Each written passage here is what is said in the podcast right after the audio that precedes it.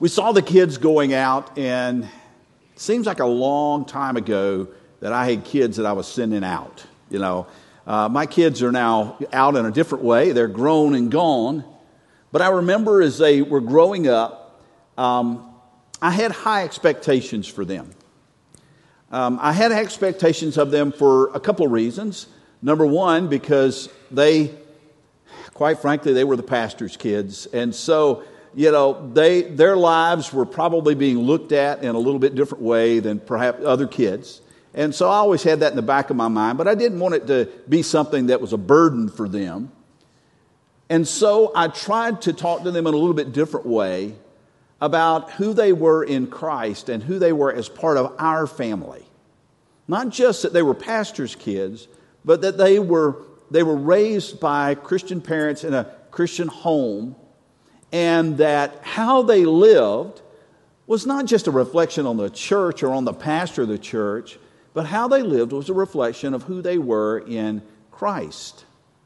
And so I had these two little sentences that I would say to them when they were younger, it's as they were going off to, you know, to church things or going off to spend the night with someone. As they got a little bit older, it's when they were going out with friends or when they were going out on dates.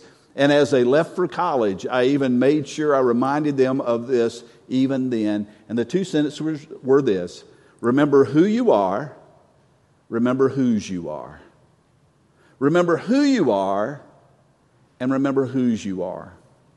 Remember that you go out representing not just yourself in isolation from the rest of the world, but that you're part of this long family. And what you do is a reflection on who we are. But even more, as they came to know Jesus Christ, they became part of God's family. And so their lives, their choices, their attitudes, they not only reflected on them and on our family, but reflected on Jesus and his church. And so that's an important thing. And it, it's not meant to be a guilt thing, it's just that reminder because knowing who you are affects how you make daily choices. And what we're going to read here in just a few minutes is the Apostle Paul is kind of doing the same thing with the church in Ephesus. He's writing a letter to the church in Ephesus, and he, he adds a little phrase that they are to walk worthy of their calling which is kind of, kind of like saying, remember who you are, remember whose you are. In the first three chapters of the book of Ephesians, or the letter to the church in Ephesus, it's filled with sound theology, it's filled with gospel. It's talking about who we were and, and God's great love and how God's great love intersected with our sin, and that God Himself was willing to pay the price for our sin by sending his son Jesus Christ. We just sang that beautiful song, Our sins are many, his mercy is more. And that could be the theme of the first three chapters of the book of Ephesians that God, in his grace and mercy and love, saved us and set us apart and called us to a new life. And as new believers in Jesus Christ, he reminds them to walk worthy of your calling. Or perhaps if I'd written it, I'd have written to the church at Ephesus remember who you are, remember whose you are. And so today we're going we're going to begin to take a look at not the first three chapters, but what he begins to write in chapter 4 because what he's saying is, because of everything that I've said here in chapter 3, and because of the truth that's in chapters 1, 2, and 3 about, about what Christ did for you and who you are in Christ Jesus, this then is how it ought to impact your life. This is what your life can look like. And believe me, Paul was not trying to put them on a guilt trip, okay? That was not Paul's intent, was to put them on a guilt trip.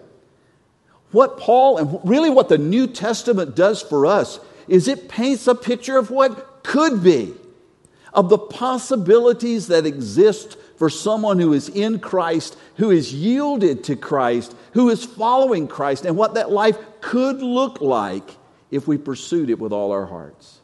And so, what I want to do today is to help open up the possibilities of what it could look like in this church and in this community if we walked worthy of our calling. And so, what we're going to look, we got just three verses to look at this morning. Three verses in Ephesians chapter 4, and we're going to take time to focus. Now, while you're looking that up, I need to go do something on my iPad because I didn't do this earlier.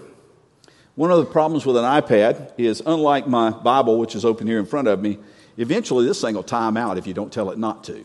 And so uh, I am going to attempt to do that. Um, play nice. There's a little feature on here that says, don't go anywhere. All right. If you are familiar with the New Testament, then you know, or the Bible, you know that uh, the book of Ephesians is in the New Testament. And if you are trying to find it right now, there are two ways that you can do it. You can either start at the Gospels and continue moving through Acts and Romans and 1st and 2nd Corinthians and Galatians until you get there, or you can go to the table of contents and you can find out exactly what page it is. And let me tell you something there is no shame in having to go to the table of contents to look up one of these, one of these books in the Bible, especially if you're looking at the, at the minor prophets and I were to tell you to find Habakkuk. You know, don't, don't, hey, don't, don't feel embarrassed about that. Don't feel embarrassed about having tabs in your Bible. There are times that I have to actually stop and play it through in my head. Okay, this, this, this. Oh, okay, now I know where it is. And got to go through to try to find it. But we're going to be in Ephesians, and to make it easy for you, we're actually going to put the verses up on the screen, and you have it in your handout. And so we're all on the same page here. And the way I'd like to do it is I just kind of want to split this in half. And we'll begin here with verse 1, which says, I, therefore, a prisoner for the Lord, urge you to walk in a manner worthy of the calling to which you have been called. Paul wrote this letter to the church in Ephesus while he was under arrest. This is one of the prison letters that Paul wrote. He had been arrested, uh, not because he'd gone out and stolen something, not because he uh, was gone out and killed somebody. He had been arrested because he was a faithful follower of Jesus Christ and he preached the gospel and he planted churches and he showed the power and the grace of God, and the people didn't like it. And so he was arrested for that. He was, he was locked up because of that. And he, he was a prisoner in Rome and he was a prisoner to Rome. In other words, he was, he was arrested uh, as, as a Roman citizen. He was in prison in Rome. It was a Roman authority that had arrested him. But do you notice that's not what he says in his letter? Paul had a deeper view, Paul had a more accurate view. It says that I am a prisoner for the Lord. He recognized that the reason he was behind bars was not because he had broken Roman law, he was there for his commitment to the gospel of Jesus Christ that was unrelenting. He was unwilling to compromise that. And therefore, he was willing to go behind bars. And I found it was interesting. If you were to look at the Greek, the actual phrase is that he is a prisoner in the Lord. That's, that's the actual phrase. I'm a prisoner in the Lord. And what he's saying here is that long before I was arrested, long before I was put in chains, long before I was held in captivity, my heart had already been arrested and captured by Jesus Christ. I'm a prisoner in the Lord. And unlike the, the kind of prisons that human beings might give us, it's not a place of darkness and misery. It's actually a place, place of light and freedom. Because I'm in Christ, I'm willing to go where He goes and to do what He has called me to do. I'm willing to follow this calling He has on my life because I am in Christ, no matter what the cost might be. Paul was not the least bit embarrassed about if, if I had to if I had to call you know, Jim Betzel came up here, the microphone, just a few minutes ago and, and shared. He's our chairman of the elders. Um, if I had to pick up the phone and call Jim on Saturday night and say, Jim, I got to tell you, uh, I'm in jail. I need you to come down here. That'd be an embarrassing phone call for me to make. But Paul was not embarrassed. As a matter of fact, the early church father, Theodoret, wrote of Paul, he glories in his chains more than a king in his crown. He glories in his chains because he was suffering for the sake of Jesus Christ. He was suffering because he was faithful to the call of God. Now, there's no glory in just suffering for suffering's sake. But when you suffer for the sake of Christ, you're following the footsteps of Christ, there is glory in that. I regularly communicate with uh, a, a, couple of people who are overseas uh, a pastor in Kenya and Moses, the missionary who's there in India. I regularly communicate with them, uh, and I'm so grateful for the, the, the internet for that reason because we're able to connect. And what I recognize is that they are paying a price to be faithful to Christ there in a way that we don't necessarily pay here. In, to follow the calling that God has on their lives there, it's costing them something. It's a big, big cost in their lives. And sometimes I wonder if, if the tables were turned and that kind of pressure were turned up here in the United States of America on the Church of Jesus Christ, how would we respond? How would we how would our walk of faith look if the screws began to be turned and the pressure was turned up on us here? And, and that's not a question we can ask, and we may never be able to, uh, we can ask it, but we can never really answer that question because those are not our circumstances. But Paul was committed to living out his faith, and, and we are, we, we're called to be just as committed. And, and when we do that, it may not lead us to the Greene County Jail, okay? But it might. I want to I want to tell you right now that there's some men and women in this church fellowship who, because of their calling in Christ, they do go to the Greene County Jail. Now, not as, not as people who are arrested, not because they have to. They don't go in there in handcuffs. They voluntarily go. They give of their time and their energy and their heart to go each and every week to go into the Greene County Jail to carry the good news of Jesus Christ and the hope that they have in Christ to share with people who, for many times, have lost all hope. That is where their walk leads them. It may not be where God's calling in your life, it may not be the walk that God has for you. But let me tell you something. Um, the, the, the term walk worthy, walk worthy, that walk is a picture, it's to represent our lifestyle, our life. So we're to live worthy but the term walk is there in, intentionally because it helps us to understand that the life of faith that we're called to live is a life on the move. When we follow Jesus, we are on the move. We are called to something. We're not simply called to come and to occupy a seat for an hour or so on Sunday morning, and this be the sum total of what it means to follow Jesus. We are called to follow him wherever that leads, and it's going to look different for all of us. I mean, we've got people who are faithful in leading Bible studies, but some of you go, that's, that's not my calling. That's not what God has placed on my heart. But God has given each of us gifts and talents and skills and experiences that are unique to us and fit our calling.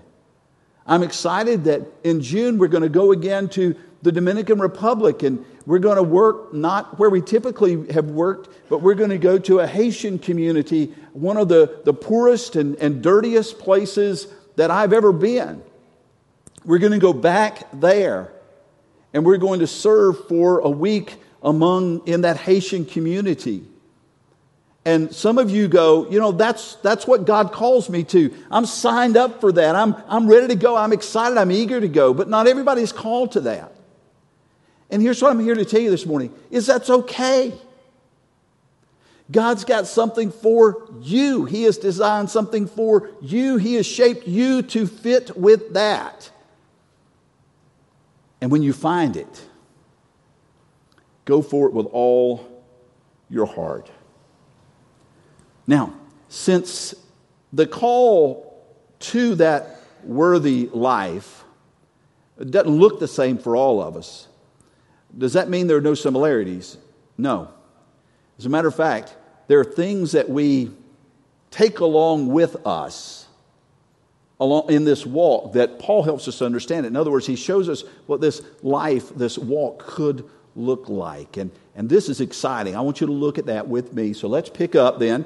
He says, he says, the walk that you've been called, he goes on, with all humility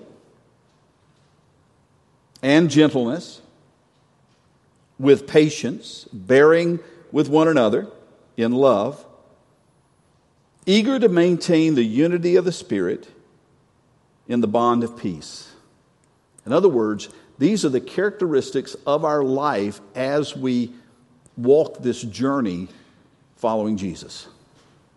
These are things when people look into our lives, things that they should see in that begin to grow in us. Because quite honestly, as you look at that little short list there, you're going to recognize, you know, there's some things on there that I could check that off and go, okay, I'm, I'm not bad at that. And there, there are other things you might look at that. And, and let me just go ahead and say that for most of us, it might be that patience component right there, right? So let's take a look at these a little bit and, and see what Paul is trying to tell us. The Greek word for humility means lowly thinking.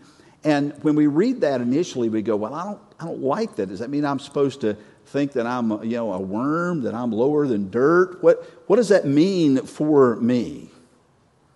It basically, this, this lowly thinking, this humility, is the opposite of thinking too highly of yourself, which is a problem for, for at least some of us. It's the opposite of pride or haughtiness. In other words, humility is not putting ourselves down, Humility really is a lifestyle that lifts others up.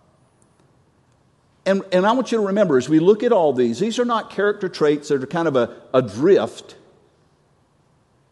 you know, not attached to anything.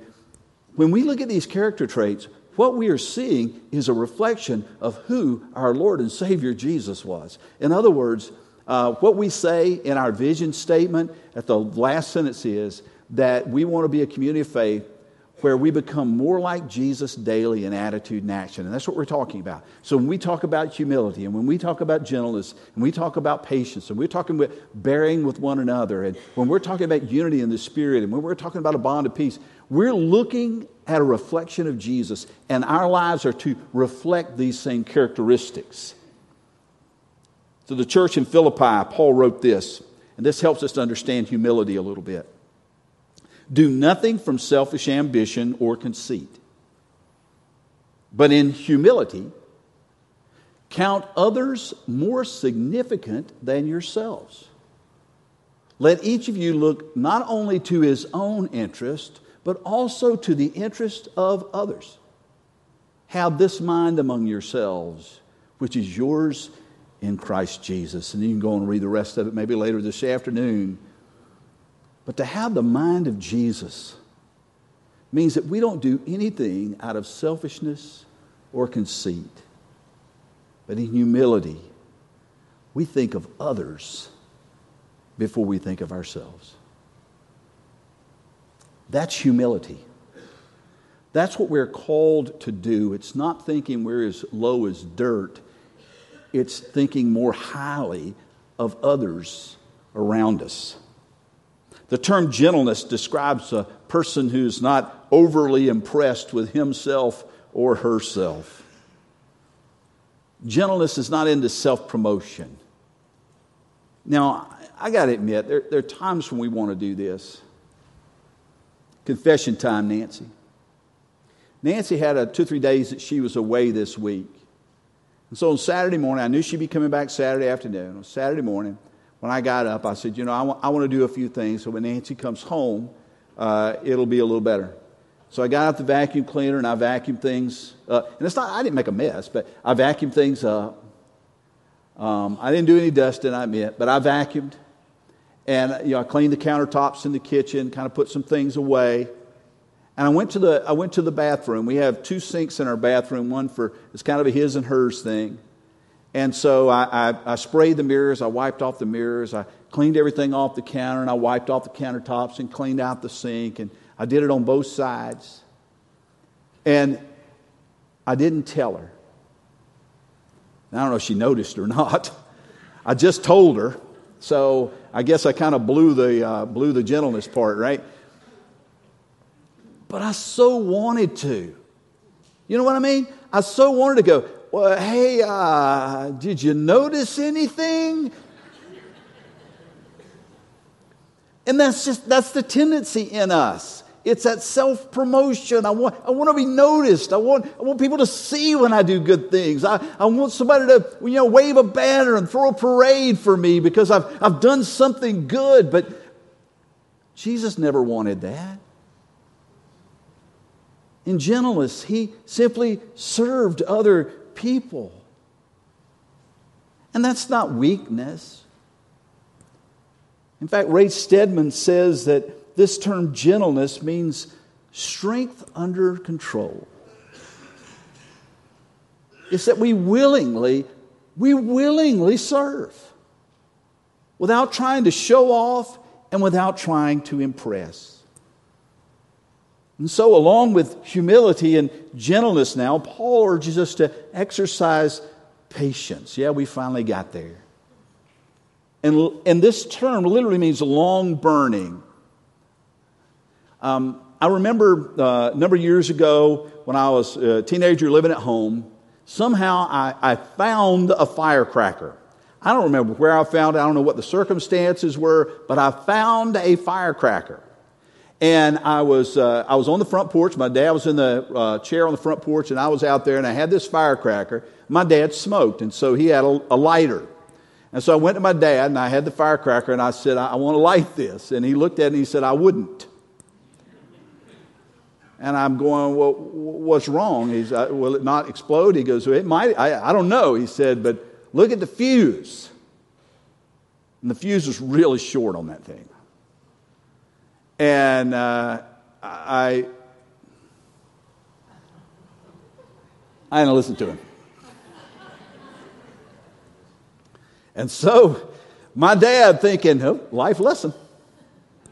He gives me his lighter. I light it and I throw it off the front porch, and literally it doesn't get 18, 18 inches away from my hand before pow! My dad just kind of looked at me. And he was glad he didn't have to take me to an emergency room. That was a short fuse, quick to go off. Patience means long burning. If you can imagine a long fuse plenty of time along the way to snuff it out before it explodes. Now, you can understand now why patience would have this picture with it, right? Because you've been in Atlanta traffic. You know of which I speak. There is nothing that tries your patience more than Atlanta traffic. I Listen, if you're in the hospital in Atlanta and Jimmy Long shows up, you know I love you. you know, because I'm telling you, that is, to me, to have to go to Atlanta is just, it's a bummer for my week to know I got to, oh, I got to go to Atlanta. And, but you go through it. And you need patience when you go through it, absolutely. Patience doesn't come naturally to us. As a matter of fact, we learn in Galatians that part of what the Holy Spirit is trying to produce in us is patience. We're learning that the fruit of the Spirit is love, joy, peace, patience. In other words, patience, patience is a supernatural quality. It's not normal for us. It's, it's normal for us to have the short fuse. It's not normal for us to have a long fuse. And so we learn two things about patience, one of which we like, the other we don't like. The first is patience is produced by the Holy Spirit, and you're here going, Thank you, Lord, because I don't have it myself. It's produced by the Holy Spirit. That's the good news. Here's the bad news it is refined in the opportunities to be impatient. Patience is refined in Atlanta traffic. Patience is refined when the doctor won't call you back. That's when time, that's when patience is refined. Burning off the dross to, to make it pure. And so we need both of those. We need the power of the Spirit in us, and we need the circumstances of life around us to produce this patience in abundance. And part of growing in our patience is our ability to bear with one another. Bearing with one another, that literally means just putting up with each other. And, and we recognize it, at least on the surface, that we're all different and we all have different experiences and different expectations and different preferences. There's so many difference, differences. But what we do when we bear with one another is we're willing to put up with that. We're willing to cut people some slack. Even if they don't disagree with us. And even if, even if our disagreements are away on the other end of the uh, of the, of the uh, uh, yeah, the thing. On the other, even if you're over here and I'm over here, the spectrum, that's it. We learn to bear with one another, to put up with one another. And, and we do that, Paul says, in love. And I'm not going to spend a lot of time here because over the last two weeks we've talked about it. If you want to, uh, 1 Corinthians 13, we've focused on that really for a couple of weeks. We've, we've talked about it. But the kind of love that we see in 1 Corinthians 13 is God's love to us, God's love in us, and it becomes God's love through us. When I am unable to love enough to bear with the other person, then I need love that comes from a source other than myself. And part of the fruit of the Spirit, what God's trying to produce in us, is love. So that we can be with people who are different than us. And I'm so grateful because within this very room, there are vast differences differences in opinion, differences in experiences, differences in expectations, differences in preferences. I mean, we could do a survey, we could do a poll and ask, hey, what's, what's your favorite kind of music? Or what's your favorite kind of food? Or, or would you prefer to have a vacation in the mountains or at the, at the ocean? Would you, would you prefer your donuts from Krispy Kreme or that other place called Dunkin' Donuts? We have these differences and preferences, and sometimes those are getting pretty deep. And I still have a Facebook account, and there are days I want to quit it because I look on Facebook and I see all these people arguing, and it gets downright mean. And some people can't separate the difference between Jesus Christ and Donald Trump. I'm sorry. We've got to be willing to understand that my politics does not define who I am. My party affiliation is not who I am. My musical preference is not who I am. Even my donut preference is not who I am. I am a child of God by faith in Jesus Christ. I am your brother in Christ. That is who I am. And with that perspective, you and I can disagree on a lot of things. And because we love one another, we pursue exactly what he talks about right here at the end of this eager to maintain the unity of the Spirit in the bond of peace. Not just willing to maintain the unity of the Spirit, but eager. I'm itching to do this. I'm first in line to do this. Now, you understand eagerness, some of you, men and women. We're not too far back from Black Friday, right?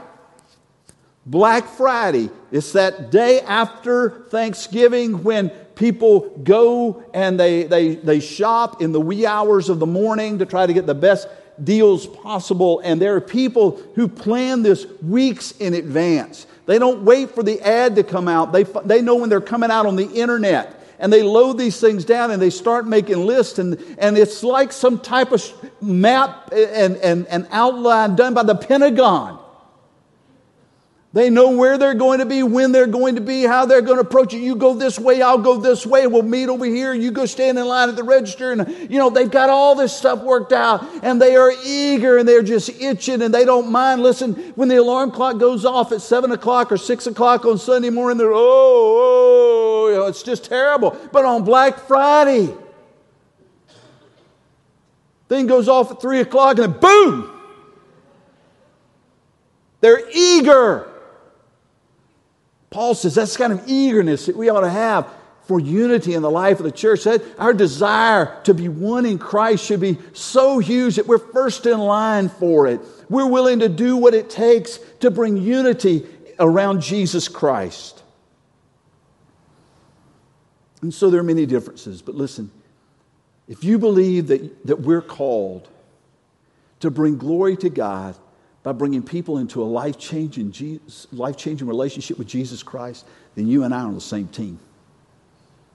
We share the same mission.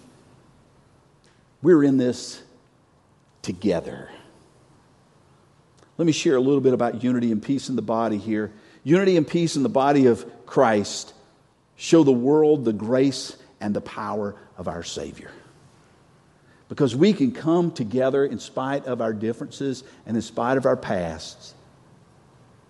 We show the world the grace and power of our Savior, that He overcomes all those differences. Unity and peace in the body of Christ draw people out of the world and into God's family because they see there's something different about these people. And when they see that difference, they're drawn to that difference. See how they love one another. Unity and peace in the body of Christ create a community of love, acceptance, and accountability where we can all grow to be more like Jesus.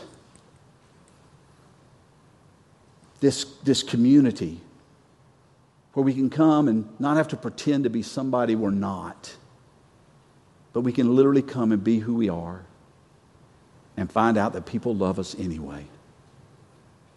And they'll help hold us accountable and they'll pray for us and they'll be there for us in, in good times and bad.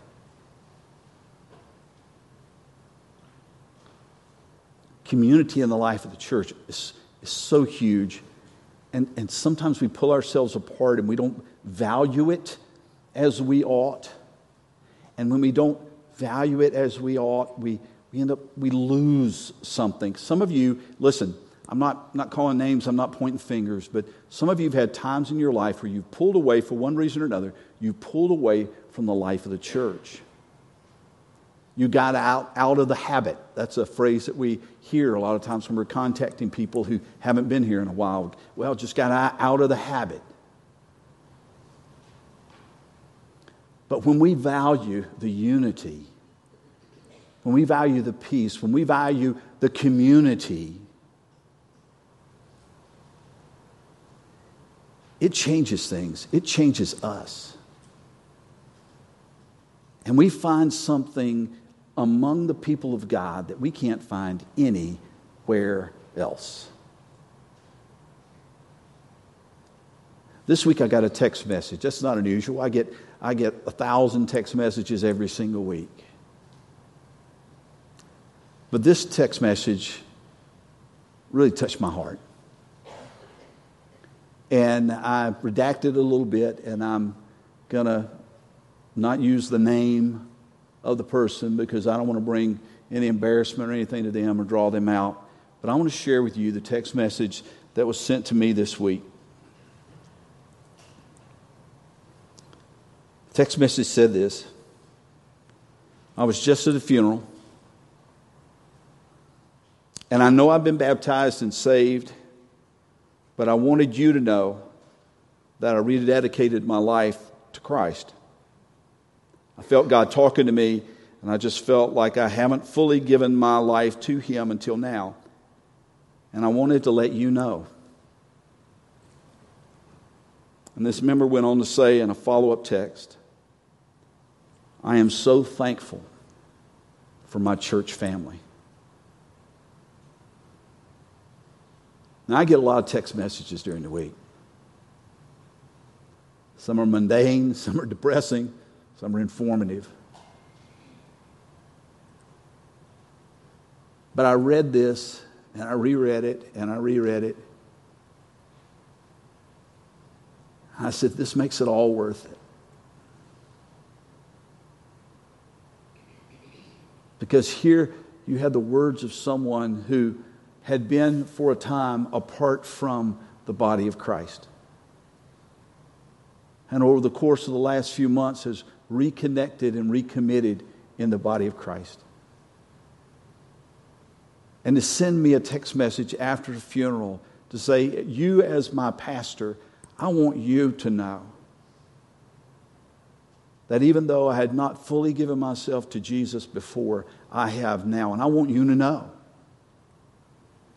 And then to go on and say how thankful that, this, that she was, and I'll say she, how thankful she was for her church family. And you sit out there and go, I, I, I, didn't, I didn't know. I, I didn't do anything that I know of. How, how did I contribute to that?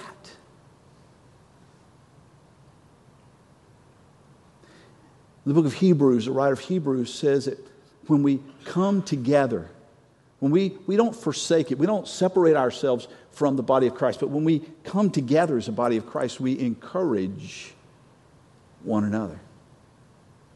There's somebody sitting in here today who needs to know I don't have to do this alone. There are people who actually love me, and even if I pull back the veil and they saw the dirtiness of my life. They saw where I was, was last week, the week before. They saw that.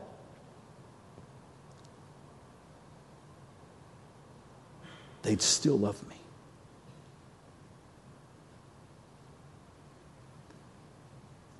And so here's what we're going to do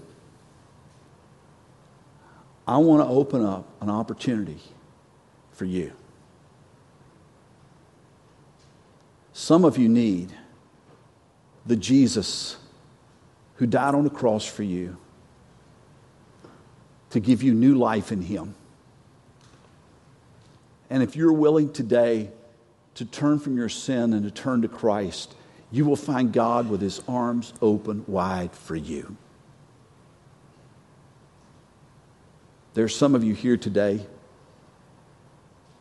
who need a church home a place, a people to belong to. And you know God's calling you here. And so I invite you to come. There's some who need a, a small group, and we could get you connected in that. There's some of you who go, okay, I'm ready to take that next step to serve. We'll do that. There's some of you saying, hey, I need to take that next step in baptism. We'll do that. Whatever we can do. We want to come alongside you to help you in this walk of faith as you follow Jesus. And so I want to pray for you. We're going to sing a song to give you an opportunity to respond. And then following that, we want to let you hear the testimony of someone in the life of our church who is an elder candidate. And so let's do that right now. Would you pray with me? Heavenly Father, we come in the powerful name of Jesus Christ. We come humbly as we know how. We come to accept your Son as our Savior and as our Lord. We come, Lord, to give ourselves to you without shame and without reservation. And so, Lord, if there's that man or that woman or that teenager today who needs Jesus, I pray that by your Spirit you would draw that person to yourself. Lord, if there's that person out here this morning who needs a church home, a church family, I pray that you would draw that person to yourself. I pray, Lord, if there's that person who's ready to take that next step, to be baptized, to serve, to connect in a small group, whatever it is, Lord, would you, by your Spirit, draw that person to yourself? And Lord, if there are those who simply need to come and lay down a burden, by that same Spirit, Lord, draw them. We're ready to respond to wherever you lead. In Jesus' name we pray it. Amen.